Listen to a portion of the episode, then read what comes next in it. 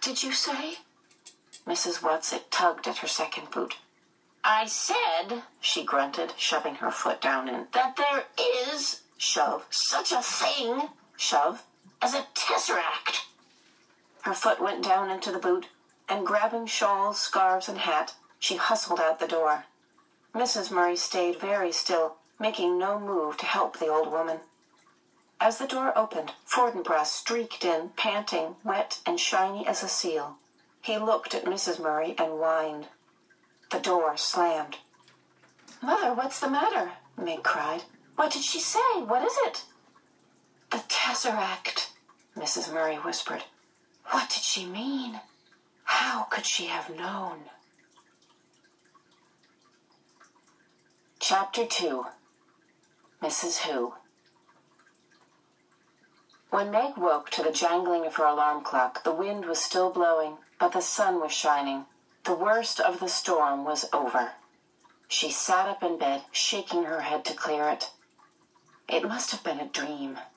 She'd been frightened by the storm and worried about the tramp, so she just dreamed about going down to the kitchen and seeing Mrs. Whatsit and having her mother get all frightened and upset by that word.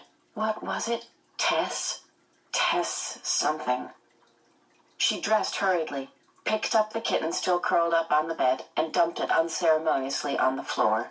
The kitten yawned, stretched, gave a piteous meow, trotted out of the attic and down the stairs. Meg made her bed and hurried after it. In the kitchen, her mother was making French toast, and the twins were already at the table. The kitten was lapping milk out of a saucer. Where's Charles?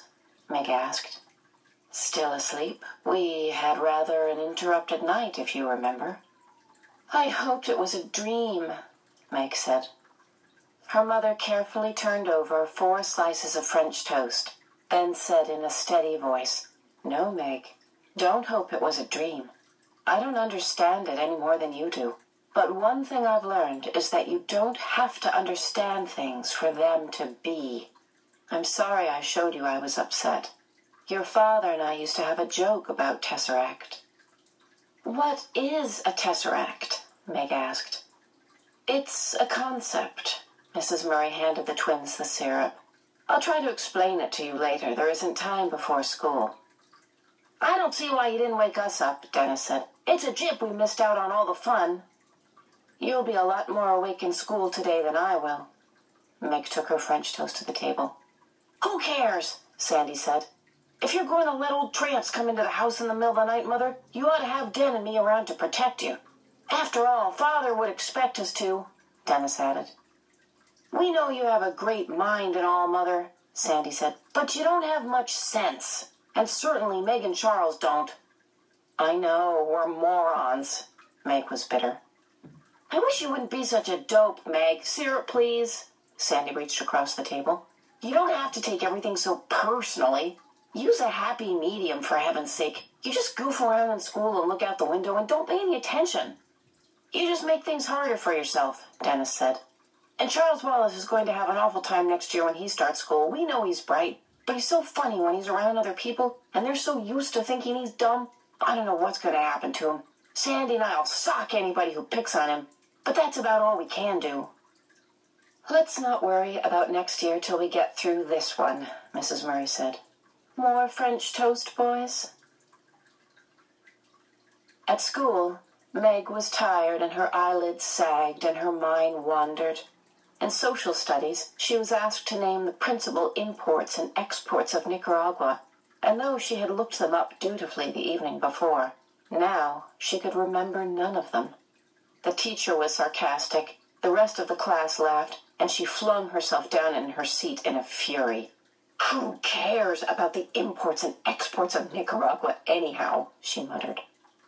If you're going to be rude, Margaret, you may leave the room, the teacher said.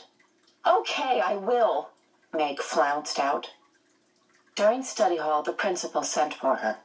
What seems to be the problem now, Meg? he asked, pleasantly enough. Meg looked sulkily down at the floor. Nothing, Mr. Jenkins. Miss Porter tells me you were inexcusably rude. Meg shrugged. Don't you realize that you just make everything harder for yourself by your attitude? The principal asked. Now, Meg, I'm convinced that you can do the work and keep up with your grade if you will apply yourself. But some of your teachers are not. You're going to have to do something about yourself. Nobody can do it for you. Meg was silent. Well, what about it, Meg? I don't know what to do, Meg said. You could do your homework, for one thing. Wouldn't your mother help you? If I asked her to. Meg, is something troubling you? Are you unhappy at home? Mr. Jenkins asked. At last, Meg looked at him, pushing at her glasses in a characteristic gesture.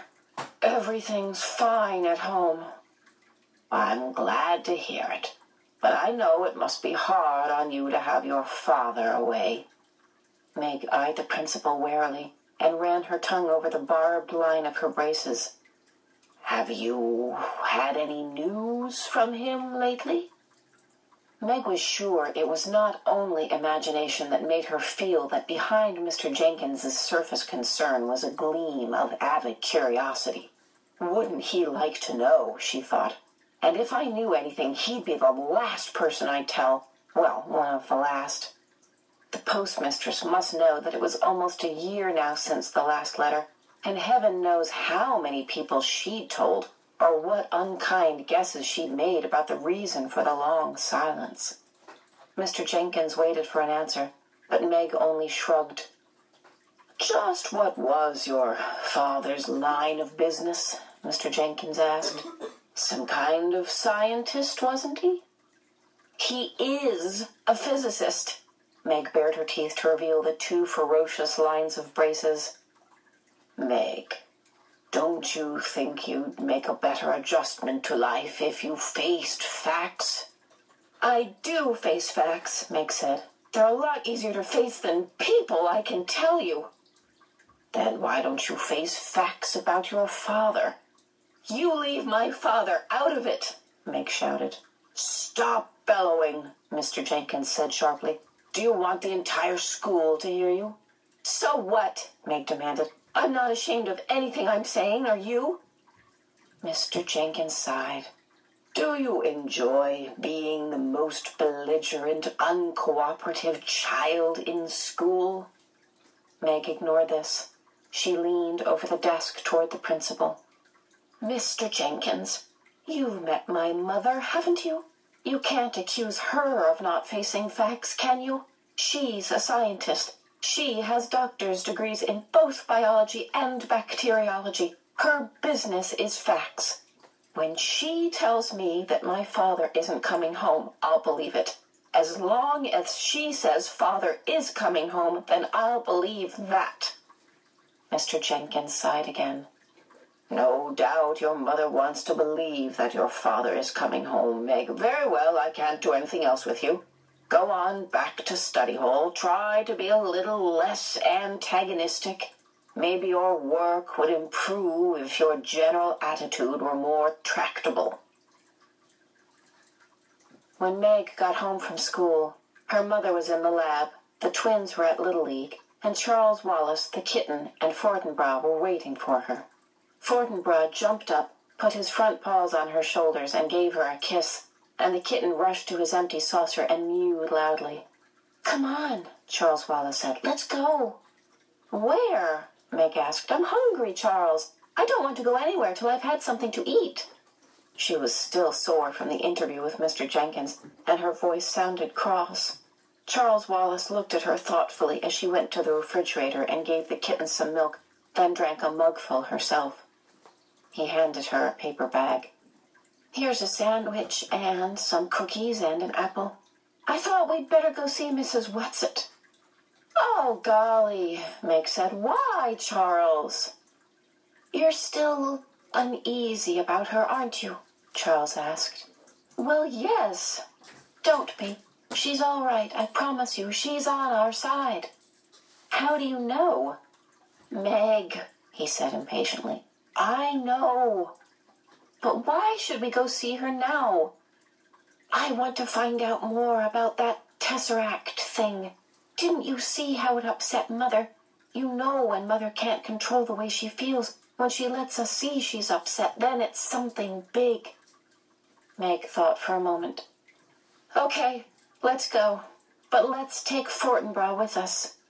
Well, of course, he needs the exercise. They set off, Fortinbras rushing ahead, then doubling back to the two children, then leaping off again.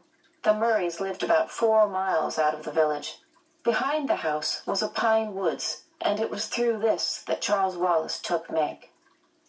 Charles, you know she's going to get in awful trouble, Mrs. Whatsit, I mean. If they find out she's broken into the haunted house and taking Mrs. Buncombe's sheets and everything, they could send her to jail.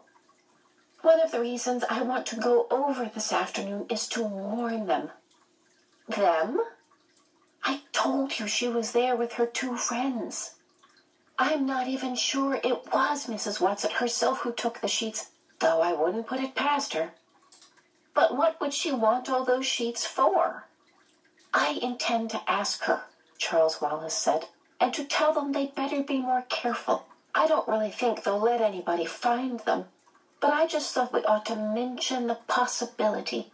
Sometimes during vacations, some of the boys go out there looking for thrills, but I don't think anybody's apt to right now, what with basketball and everything. They walked in silence for a moment through the fragrant woods, the rusty pine needles gentle under their feet. Up above them, the wind made music in the branches. Charles Wallace slipped his hand confidingly in Meg's, and the sweet little boy gesture warmed her so that she felt the tense knot inside her begin to loosen. Charles loves me at any rate, she thought. School awful again today? he asked after a while. Yes, I got sent to Mr. Jenkins. He made snide remarks about father. Charles Wallace nodded sagely. I know. How do you know? Charles Wallace shook his head. I can't quite explain. You tell me, that's all. But I never say anything. You just seem to know. Everything about you tells me, Charles said. How about the twins? Meg asked. Do you know about them, too? I suppose I could if I wanted to, if they needed me. But it's sort of tiring, so I just concentrate on you and Mother. You mean you read our minds? Charles Wallace looked troubled. I don't think it's that. It's being able to understand a sort of language. Like sometimes if I concentrate very hard, I can understand the wind talking with the trees. You tell me, you see, sort of in a inadvertently. That's a good word, isn't it? I got Mother to look it up in the dictionary for me this morning. I really must learn to read. Except I'm afraid it will make it awfully hard for me in school next year if I already know things. I think it will be better if people go on thinking I'm not very bright. They won't hate me quite so much. Ahead of them, Fortinbras started barking loudly, the warning bay that usually told them that a car was coming up the road or that someone was at the door. Somebody's here, Charles Wallace said sharply. Somebody's hanging around the house. Come on. He started to run his short legs straining. At the edge of the woods, Fortinbras stood in front of a boy, barking furiously. As they came panting up, the boy said, For crying out loud, call off your dog. Who is he? Charles Wallace asked Meg. Calvin O'Keefe. He's in regional, but he's older than I am. He's a big bug. It's all right, fella. I'm not going to hurt you, the boy said to Fortinbras. Sit, Fort, Charles Wallace commanded, and Fortinbras dropped to his haunches in front of the boy, a low growl still pulsing in his dark throat. Okay, Charles Wallace put his hands on his hips. Now, tell us what you're doing here. I might ask the same of you, the boy said with some indignation.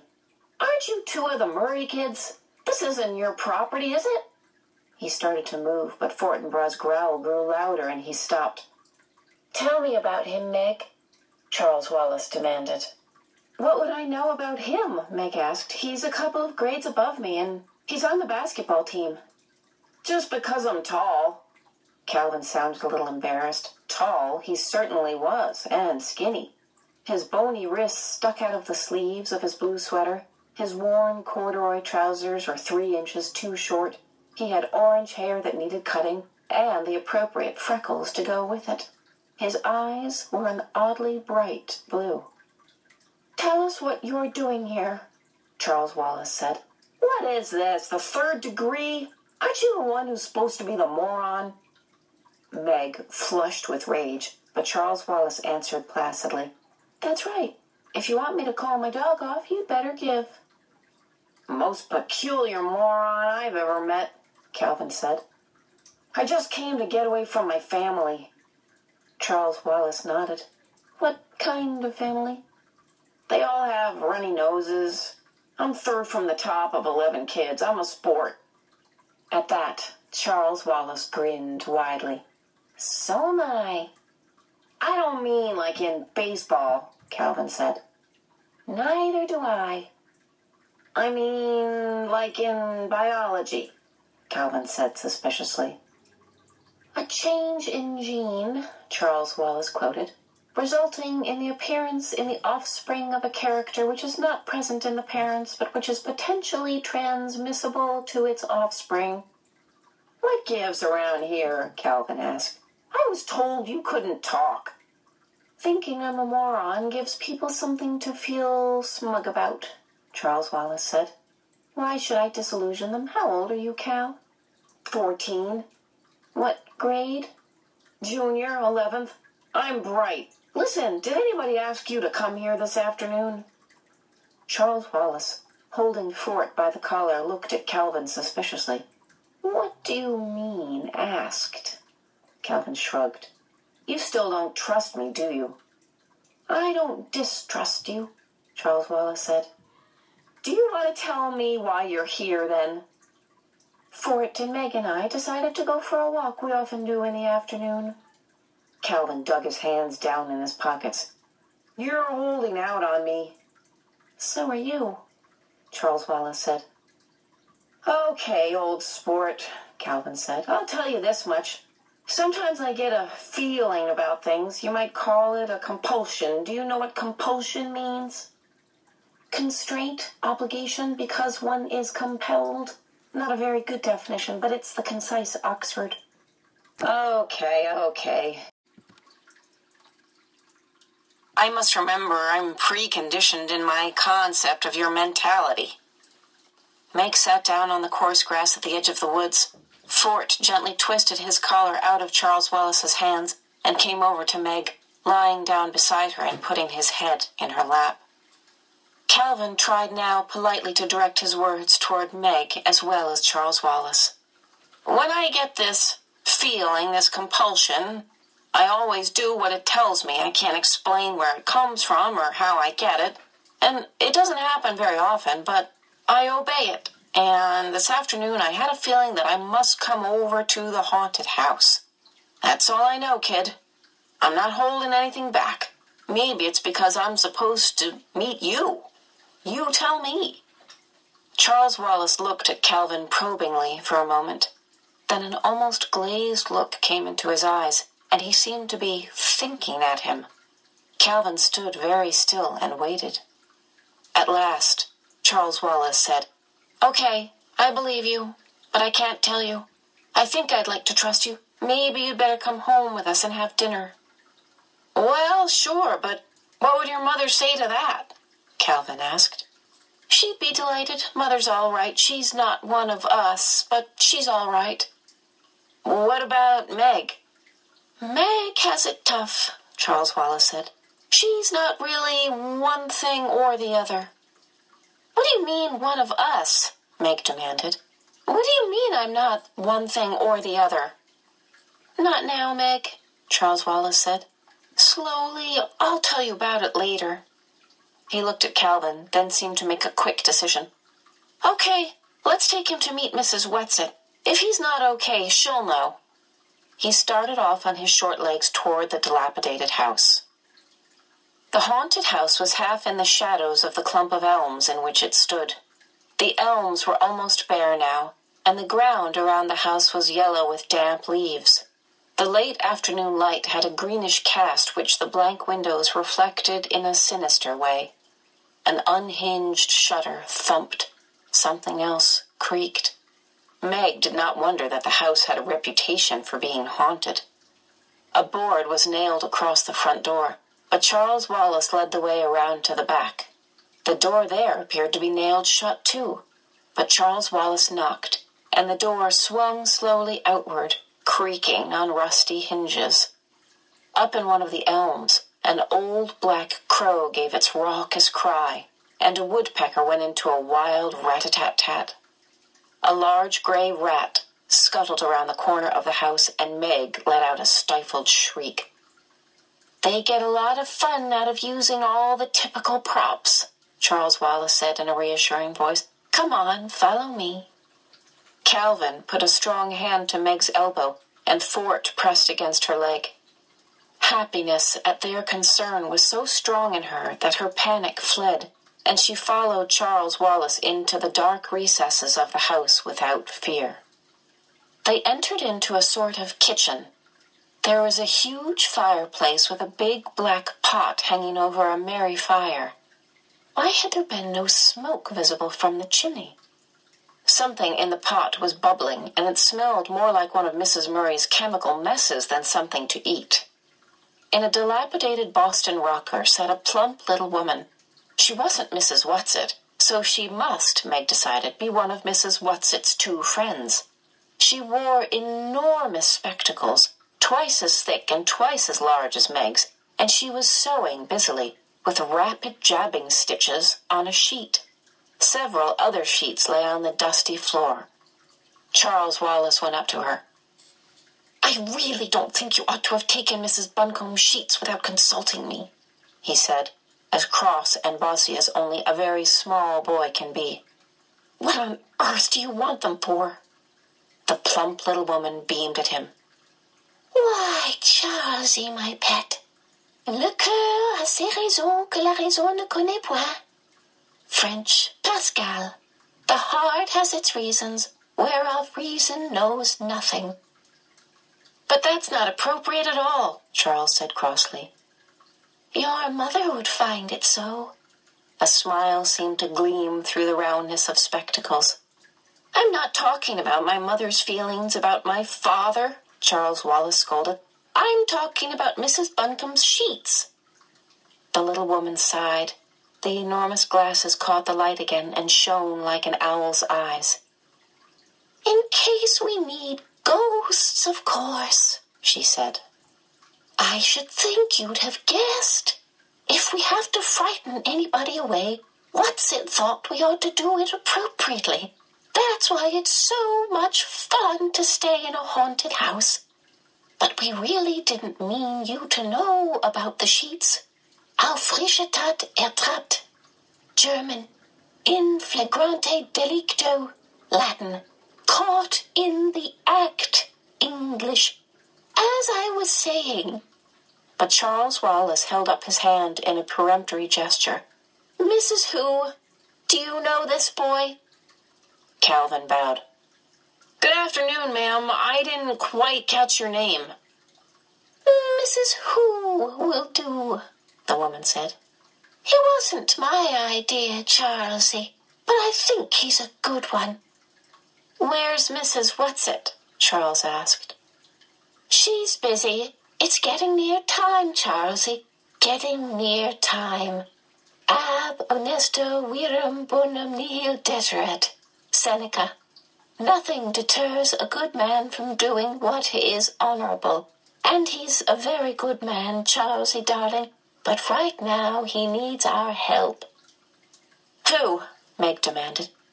And little Megsie. Lovely to meet you, sweetheart. Your father, of course. Now go home, loves. The time is not yet ripe. Don't worry, we won't go without you. Get plenty of food and rest. Feed Calvin up. Now off with you. Justitia soror fides. Latin again, of course. Faith is the sister of justice. Trust in us. Now shoo! And she fluttered up from her chair and pushed them out the door with surprising power. Charles, Meg said, I don't understand. Charles took her by the hand and dragged her away from the house. Fortinbras ran on ahead, and Calvin was close behind them. No, he said, I don't either yet, not quite. I'll tell you what I know as soon as I can, but you saw Fort, didn't you? Not a growl, not a quiver. Just as though there weren't anything strange about it, so you know it's okay. Look, do me a favor, both of you. Let's not talk about it till we've had something to eat. I need fuel so I can sort things out and assimilate them properly. Lead on, moron, Calvin cried gaily. I've never even seen your house, and I have the funniest feeling that for the first time in my life I'm going home. Chapter 3 Mrs. Which In the forest, evening was already beginning to fall, and they walked in silence. Charles and Fortinbras gambled on ahead. Calvin walked with Meg, his fingers barely touching her arm in a protective gesture. This has been the most impossible, the most confusing afternoon of my life, she thought. Yet I don't feel confused or upset anymore. I only feel happy. Why? Maybe we weren't meant to meet before this, Calvin said. I mean, I knew who you were in school and everything, but I didn't know you. But I'm glad we've met now, Meg. We're going to be friends, you know. I'm glad too, Meg whispered, and they were silent again. When they got back to the house, Mrs. Murray was still in the lab. She was watching a pale blue fluid move slowly through a tube from a beaker to a retort. Over a Bunsen burner bubbled a big earthenware dish of stew. Don't tell Sandy and Dennis I'm cooking out here, she said. They're always suspicious that a few chemicals may get in with the meat. But I had an experiment I wanted to stay with. This is Calvin O'Keefe, Mother, Meg said. Is there enough for him, too? It smells super. Hello, Calvin. Mrs. Murray shook hands with him. Nice to meet you. We aren't having anything but stew tonight, but it's a good thick one. Sounds wonderful to me, Calvin said. May I use your phone so my mother will know where I am? Of course. Show him where it is, will you please, Meg? I won't ask you to use the one out here if you don't mind. I'd like to finish up this experiment. Meg led the way into the house. Charles Wallace and Fortinbras had gone off. Outdoors, she could hear Sandy and Dennis hammering at the fort they were building up in one of the maples. This way. Meg went through the kitchen and into the living room. I don't know why I call her when I don't come home, Calvin said, his voice bitter. She wouldn't notice. He sighed and dialed. Ma, he said. Oh, Hinky, tell Ma I won't be home till late. Now don't forget. I don't want to be locked out again. He hung up, looked at Meg. Do you know how lucky you are? She smiled rather wryly. Not most of the time. A mother like that? A house like this? Gee, your mother's gorgeous. You should see my mother. She had all her upper teeth out, and Pop got her a plate, but she won't wear it. And most days she doesn't even comb her hair. Not that it makes much difference when she does. He clenched his fists. But I love her. That's the funny part of it. I love them all, and they don't give a hoot about me. Maybe that's why I call when I'm not going to be home, because I care. Nobody else does. You don't know how lucky you are to be loved. Meg said in a startled way. I guess I never thought of that. I guess I just took it for granted. Calvin looked somber. Then his enormous smile lit up his face again. Things are going to happen, Meg. Good things. I feel it. He began wandering, still slowly, around the pleasant, if shabby living room. He stopped for a picture on the piano of a small group of men standing together on a beach. Who's this? Oh, a bunch of scientists. Where? Meg went over to the picture. Cape Canaveral, this one's father. Which? Here. The one with glasses? Yup, the one who needs a haircut. Meg giggled. forgetting her worries in her pleasure at showing Calvin the picture. His hair is sort of the same color as mine, and he keeps forgetting to have it cut. Mother usually ends up doing it for him. She bought clippers and stuff because he won't take the time to go to the barber. Calvin studied the picture. I like him, he announced judiciously. Looks kind of like Charles Wallace, doesn't he? Meg laughed again. When Charles was a baby, he looked exactly like father. It was really funny. Calvin continued to look at the picture. He's not handsome or anything, but I like him. Meg was indignant. He is too handsome. Calvin shook his head. Nah, he's tall and skinny like me. Well, I think you're handsome, Meg said. Father's eyes are kind of like yours too, you know, really blue. Only you don't notice his as much because of the glasses. Where is he now? Meg stiffened, but she didn't have to answer because the door from lab to kitchen slammed and Mrs. Murray came in carrying a dish of stew. Now, she called, I'll finish this up properly on the stove. Have you done your homework, Meg?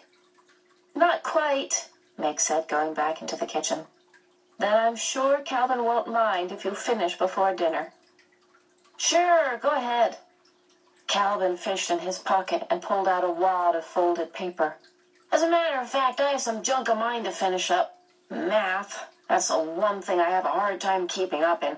I'm okay on anything to do with words, but I don't do as well with numbers. Mrs. Murray smiled. Why don't you get Meg to help you? But see, I'm several grades above Meg. Try asking her to help you with your math anyhow, Mrs. Murray suggested. Well, sure, Calvin said. Here, but it's pretty complicated. Meg smoothed out the paper and studied it. Do they care how you do it? she asked. I mean, can you work it out your own way? Well, sure, as long as I understand and get the answers right. Well, we have to do it their way. Now, look, Calvin, don't you see how much easier it would be if you did it this way?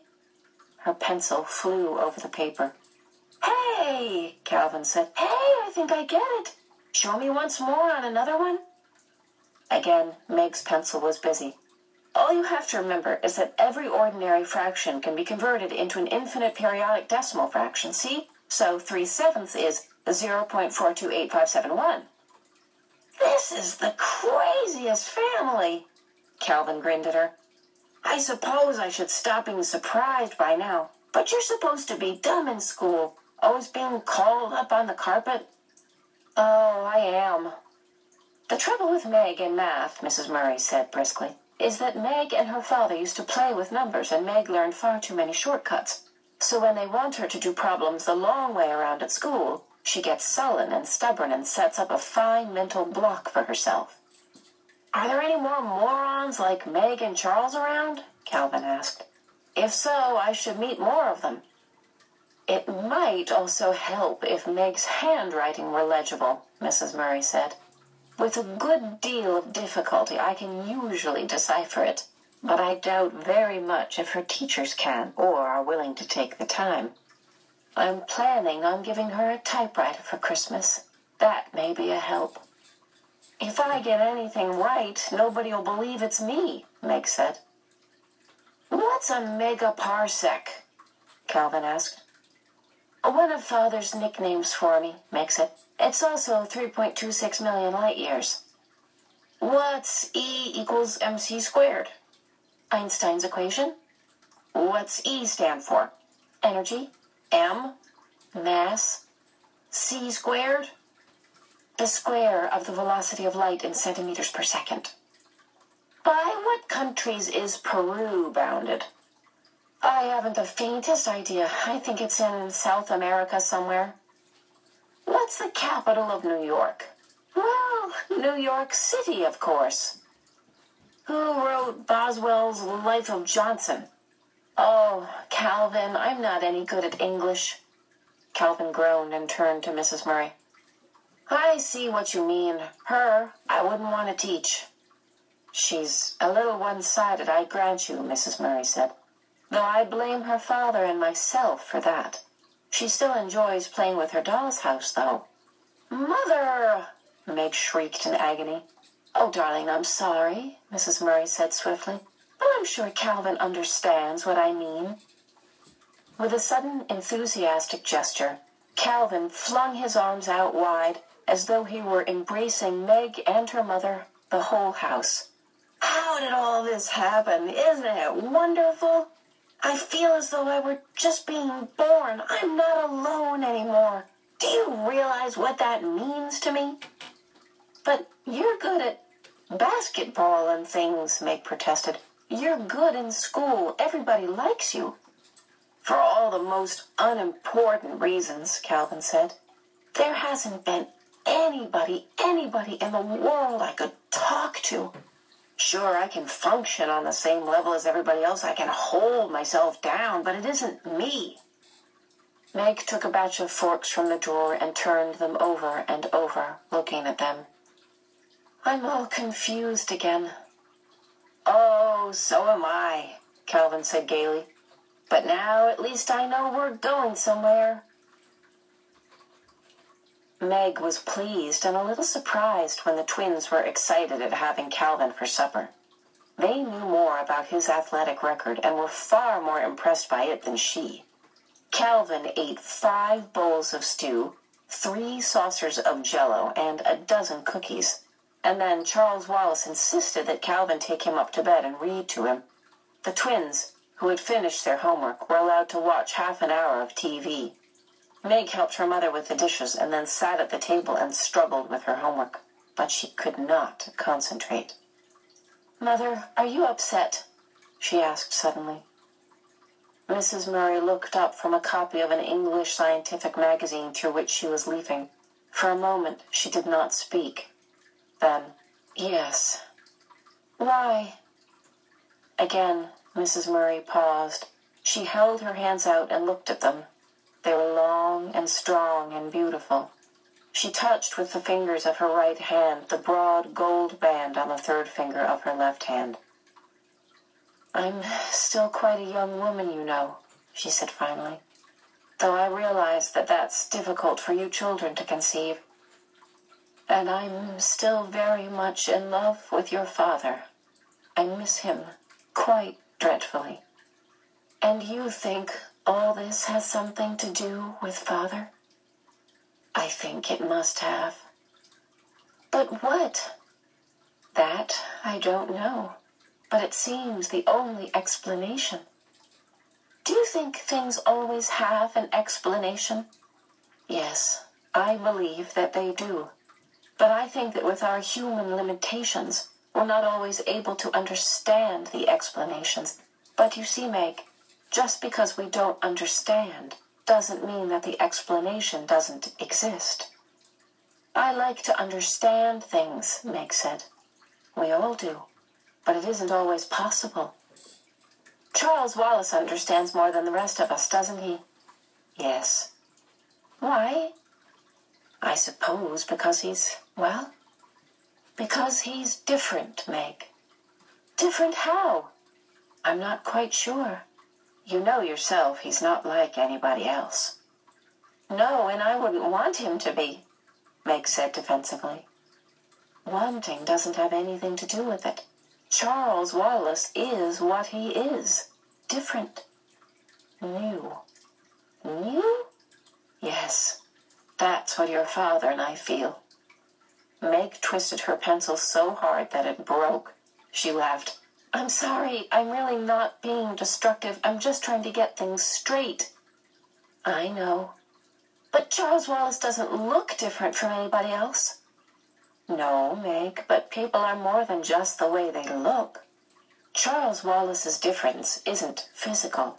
It's in essence. Meg sighed heavily took off her glasses and twirled them, put them back on again.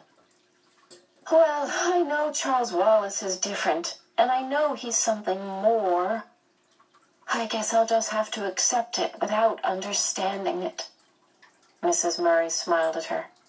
Maybe that's really the point I was trying to put across. Yeah, Meg said dubiously. Her mother smiled again. Maybe that's why our visitor last night didn't surprise me. Maybe that's why I'm able to have a a willing suspension of disbelief because of Charles Wallace. Are you like Charles? Meg asked. I, heavens, no. I'm blessed with more brains and opportunities than many people, but there's nothing about me that breaks out of the ordinary mold. Your looks do, Meg said. Mrs. Murray laughed. You just haven't had enough basis for comparison, Meg. I'm very ordinary, really. Calvin O'Keefe, coming in, then said, Ha ha. Charles all settled? Mrs. Murray asked. Yes. What did you read to him? Genesis. His choice. By the way, what kind of an experiment were you working on this afternoon, Mrs. Murray? Oh, something my husband and I were cooking up together. I don't want to be too far behind him when he gets back. Mother, Meg pursued, Charles says I'm not one thing or the other, not flesh nor fowl nor good red herring. Oh, for crying out loud, Calvin said. You're Meg, aren't you? Come on and let's go for a walk. But Meg was still not satisfied. And what do you make of Calvin? she demanded of her mother. Mrs. Murray laughed. I don't want to make anything of Calvin. I like him very much, and I'm delighted he's found his way here. Mother, you were going to tell me about a tesseract. Yes. A troubled look came into Mrs. Murray's eyes. But not now, Meg, not now. Go on out for that walk with Calvin. I'm going up to kiss Charles, and then I have to see that the twins get to bed. Outdoors, the grass was wet with dew. The moon was halfway up and dimmed the stars for a great arc. Calvin reached out and took Meg's hand with a gesture as simple and friendly as Charles Wallace's. Were you upsetting your mother? he asked gently. I don't think I was, but she's upset. What about? Father,